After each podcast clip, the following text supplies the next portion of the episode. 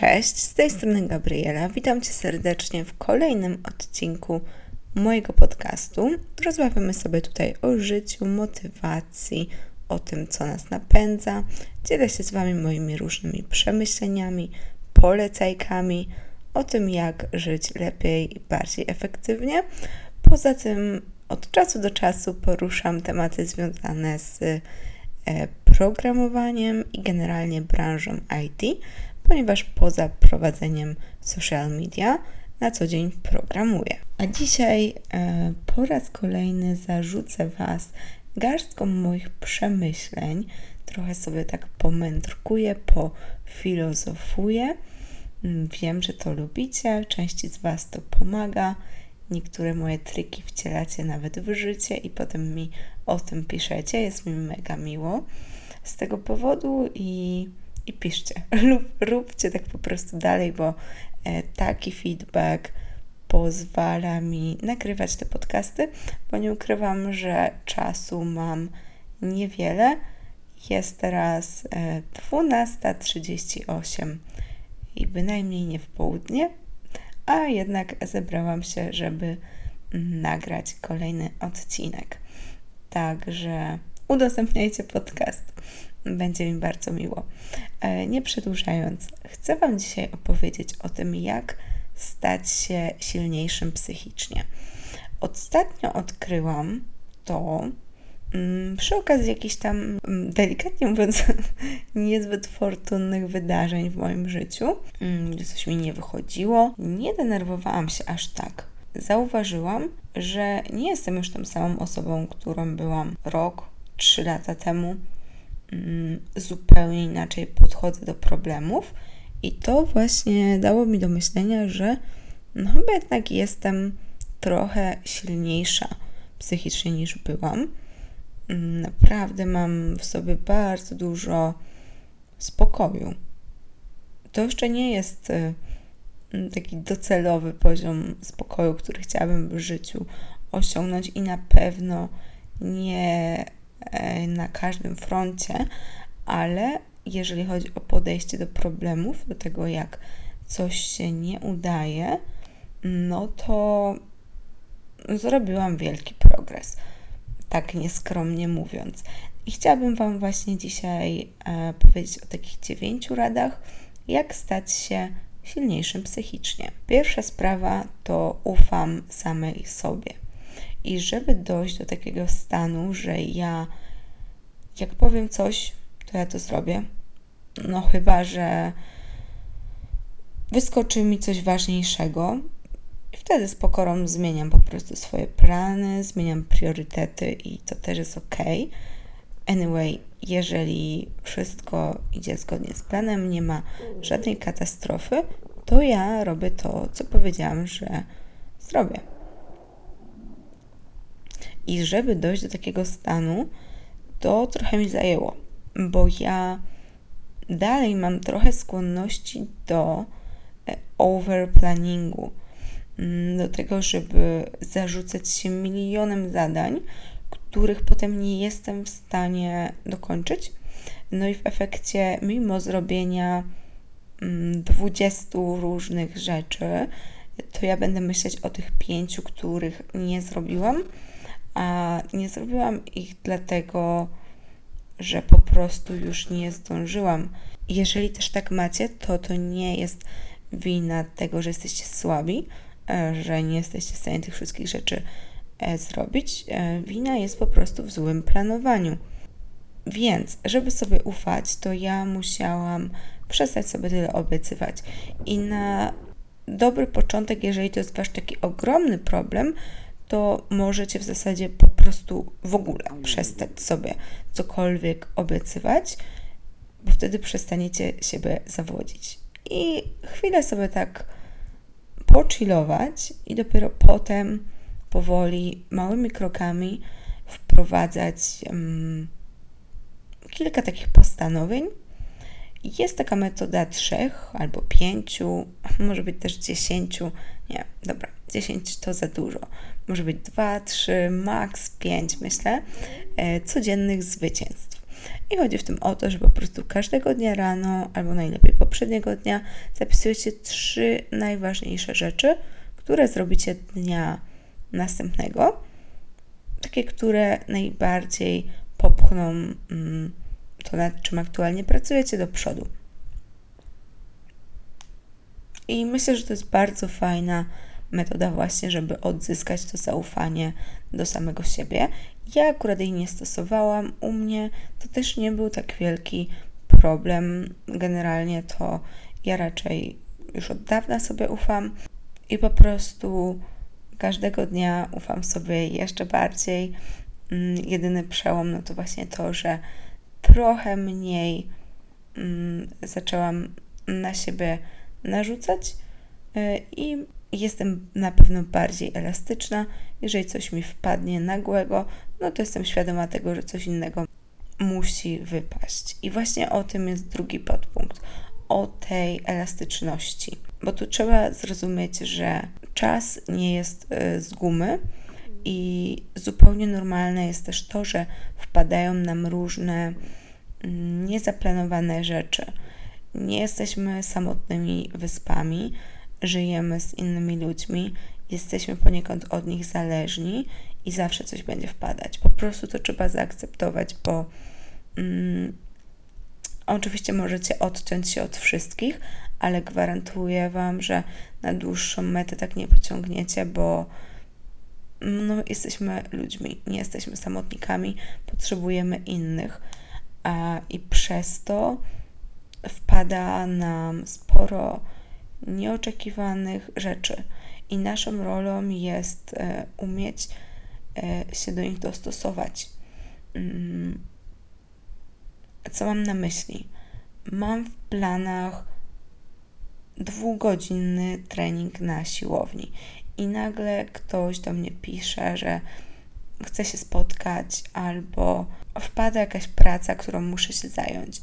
Więc albo mogę pochrzanić wszystko, stwierdzić, że ja już nie trenuję w ogóle, albo przynajmniej dzisiaj i mam to gdzieś, albo mogę po prostu skrócić mój trening, zamienić ten długi trening z jakimś krótszym treningiem z innego dnia i w miarę po prostu do my best, tak? Takie fajne porównanie kiedyś słyszałam do nawigacji w samochodzie. E, wyobraźcie sobie, że wpisujecie kierunek Warszawa, wsiadacie do auta i tam macie oczekiwany czas dojazdu, wszystko pięknie, zaczynacie jechać i nagle okazuje się, że na drodze był wypadek i droga jest totalnie nieprzejezdna. No i co robi wtedy Google Maps? Czy on wam pisze, że no stary, nigdzie nie dojedziesz. W ogóle weź, zastanów się nad sensem swojego istnienia i w ogóle po co ty wsiadasz do auta? No nie, no on po prostu wybierze kolejną, najkrótszą możliwą trasę i ona będzie troszkę dłuższa od tej pierwotnej, ale still dotrzecie do celu. Może odrobinę później, może będzie trochę mniej wygodnie po drodze, ale efekt finalnie będzie ten sam. No i tak samo jest w życiu. Musimy się dostosowywać. Pewne rzeczy, pewne projekty nam się mogą przez to opóźnić, ale to jest w zupełności normalne. Trzecia rada: nie denerwujcie się na rzeczy, na które nie macie wpływu. Ja to notorycznie widzę wśród innych ludzi, pewnie u samej siebie czasem też, ale jak nie macie na coś wpływu, to po prostu odpuśćcie, bo nie dość, że coś złego wydarzyło się Wam. No nie wiem, mm, przykład. Jechaliście na lotnisko, był wypadek, nie zdążyliście na samolot, nie polecieliście na wakacje. Nie macie wpływu na takie rzeczy. Po co się tym zadręczać? Nie dość, że nie pojechaliście na wakacje, więc już w tym momencie jest Wam smutno, to Wy narzucacie na siebie jeszcze masę wyrzutów sumienia o to, że tam nie dotarliście. No to nie była Wasza wina. Jasne, można było wcześniej wyjechać, ale, ale to też nie o to chodzi. Jakby nie jesteśmy w stanie przygotować się na wszystkie możliwości. I samolot to jest mm, jeden z miliona przykładów, które mogłabym podać. Czasami ktoś pokrzyżuje nasze plany, czasami pogoda pokrzyżuje nasze plany. W takich momentach trzeba po prostu odpuścić i wracamy do punktu drugiego, elastycznie zmienić swoje plany. Czwarty podpunkt dotyczy podejścia do innych ludzi. Naprawdę sporo zmienia, gdy e, na wstępie zaczynamy zakładać, że ludzie mają dobre intencje. Wiem, że można się czasami przejechać, może nieraz się zawiedliście na innych osobach, ale to, że zawiedliście się na osobie A, nie powinno rzutować na to, jak podchodzicie do osoby B. I naprawdę podejście takie otwarte, takiej białej, czystej karty do każdego sporo ułatwia. I warto jest zaryzykować, mając e, w świadomości, że może zdarzyć się mm, coś złego, może ktoś Was zranić. Mimo wszystko uważam, że warto zaryzykować, bo jakby zysk z tego jest po stokroć większy. Gdy w taki sposób podchodzicie do innych ludzi, to oni to najczęściej odwzajemniają i o wiele lepiej się tak żyje. Łatwiej jest też załatwić pewne sprawy. No, no generalnie warto zaryzykować. Piąty podpunkt dotyczy feedbacku. Branie feedbacku, nie wiem, czy jest jakiś dobry polski odpowiednik na słowo feedback, ale opinia wsteczna. Opinia. Może po prostu opinia. Dobrze, zostańmy przy słowie feedback. Branie feedbacku jest bardzo trudne. E, gdy ktoś mówi Wam coś, w pewien sposób Was krytykując, e, to na początku możemy czuć się zaatakowani, ale tego nie można w ten sposób odbierać, ponieważ jeżeli zamkniecie się w swojej skorupie i wystawicie takie kolce, które będą odpychać ludzi, którzy no, często mówią Wam coś w dobrej wierze, a co więcej, nawet jak mówią to w złej wierze, to Wy możecie wykorzystać to, żeby się rozwinąć. Nawet jak ktoś głupio komentuje coś, co robię, to nieraz mnie się zdarzyło z takiego naprawdę chamskiego komentarza wyciągnąć coś dla siebie i się poprawić. Mimo, że nie uważam, że ta osoba dobrze zrobiła, bo można było to napisać o wiele grzeczniej, mm, no ale trudno stało się, tak? To, co ja mogę zrobić z taką opinią, to albo wyrzucić ją do kosza, jeżeli totalnie nie ma sensu, albo przemyśleć i jakoś wcielić w życie. Także branie feedbacku jest bardzo trudne. Ja kiedyś byłam na maksa zamknięta na jakąkolwiek krytykę, e, a teraz lubię feedback. Nawet jak jest on ciężki. Nie zawsze jestem w stanie zmienić wszystko tu i teraz. No tak się nie da. Wiadomo, są rzeczy, na które pracujemy latami, ale dużo daje mi samo to, że po prostu usłyszę, co ktoś uważa i jak usłyszę to od trzech niezależnych osób, no to jest dla mnie sygnał, że faktycznie jest coś na rzeczy i trzeba zacząć coś robić w tym kierunku. Szósty podpunkt to traktuj problemy jako treningi. Mm, tak jak już wspomniałam, nie ma co denerwować się na rzeczy martwe, na rzeczy, których nie mamy wpływu, na jakiś sprzęt, który nie działa akurat w tym jednym kluczowym momencie, w którym na maksa go potrzebujemy. Potraktujcie to jako trening. Potraktujcie to jako możliwość wykazania się, e, wysilenia swojej głowy do wyszukania jakichś nowych, kreatywnych rozwiązań i gwarantuję Wam, że potem jak uda Wam się to zrobić mimo przeciwności losu, to będziecie z siebie dwa razy bardziej zadowoleni. Siódmy podpunkt dotyczy porażki e, i chodzi mi tutaj o takie podejście, że porażki mają nas uchronić przed większymi porażkami.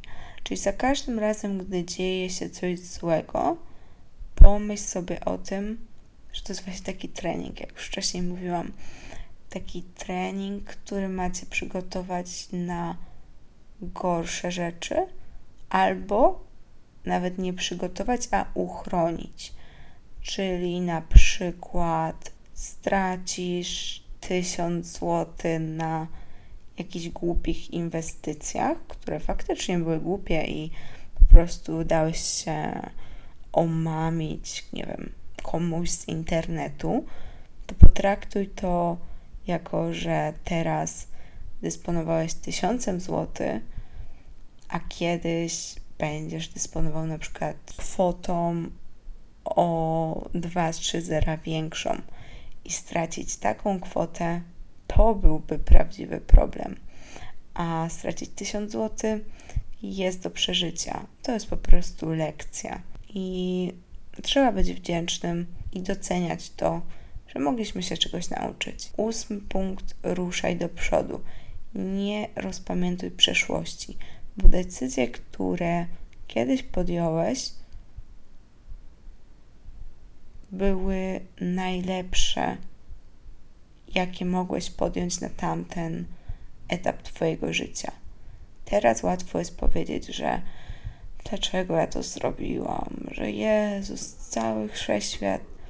Przecież to było tak oczywiste, tak głupie, tylko, że teraz jest teraz, a wtedy było wtedy. Nie miałeś wiedzy, którą masz teraz, więc nie mogłeś podjąć takiej decyzji, jak podjąłbyś teraz. No, to jest dla mnie oczywiste. I takie podejście, że ta decyzja była najlepszą możliwą, jaką się dało, bo miałeś do dyspozycji dane na tamten dzień i z nich wychodziło, że taką należy podjąć. Teraz jest inny dzień i inne dane, dane dlatego okay, podjąłbyś inną, ale tamta była najlepsza i nie możemy tego długo rozpamiętywać. Jest taka fajna zasada, żeby nie tracić więcej niż 10 minut na rozpamiętywanie. Bo w ogóle, jeżeli popełnimy jakiś błąd, czy stanie się coś złego, to warto jest sobie to przemyśleć po to, żeby zapobiegać takim sytuacjom w przyszłości. Ale ludzie najczęściej rozpamiętują to przez tygodnie, miesiące, a czasami nawet lata. Więc warto jest to jakoś timeboxować. Na przykład powiedzieć sobie, że mam teraz 10 minut na użalanie się. Najlepiej takie produktywne, no po prostu na przemyślenie tej sytuacji i jeśli chcę się nad sobą użalać i martwić, ok, mogę to zrobić, ale przez to 10 minut. Jednocześnie postaram się wyciągnąć jak najwięcej wniosków e, i pomyśleć, co mogę zmienić w swoim życiu, żeby w przyszłości takie sytuacje nie miały miejsca. I to wszystko po prostu kumulujecie w tych 10 czy 15. No, każda sytuacja jest inna, więc wymaga. E, innej ilości czasu, ale timeboxujcie sobie to i potem ruszamy do przodu, nie wracamy do, do tamtej sytuacji. E, jedynie wcielamy mm, w życie jakieś zmiany, które są potrzebne właśnie, żeby takim sytuacjom zapobiegać, ale już stricte nie analizujemy jej, bo nie ma takiej potrzeby. Trzeba działać dalej. Dziewiąty, ostatni e, podpunkt to konfrontacja z stanem obecnym. Jaki mogę Wam tu podać przykład? Może dieta. O, często boimy się stanąć na wagę, popatrzeć e, na siebie w lustrze bez ubrania, tak jakby cały czas oszukujemy się i nie chcemy spojrzeć prawdzie w oczy. Oczywiście to nie tyczy się tylko i wyłącznie wyglądu, ale mm, w ten sposób jest mniej łatwiej mm, to wytłumaczyć. A to, co musimy zrobić, żeby ruszyć do przodu, to zaakceptować stan obecny, mm, mieć odwagę, spojrzeć na siebie i powiedzieć: Nie wyglądam tak, jakbym chciała wyglądać, ale wiem, że nie zmienię tego w 2-3 dni. Wiem, że potrzeba będzie mnóstwo pracy yy, i akceptuję stan obecny. Akceptuję, ale nie chcę w nim zostać. Chcę się zmienić, tylko że wiem, że to nie stanie się w jeden dzień. Mm. Dlatego muszę polubić siebie taką, jaka jestem teraz i nie zapominać o tym, że chcę się zmienić. No i pracować nad tym każdego dnia. Ale taka konfrontacja e, ze stanem obecnym jest niezwykle ważna, żeby ruszyć do przodu, bo dzięki temu będziemy też widzieć progres, bo jeżeli nie znamy teraz e, naszej sytuacji, to jeżeli zrobimy dwa kroki do przodu, poprawimy się, to my nawet nie będziemy w stanie obiektywnie tego ocenić, no bo nie wiemy dokładnie, w jakim stanie byliśmy poprzednio.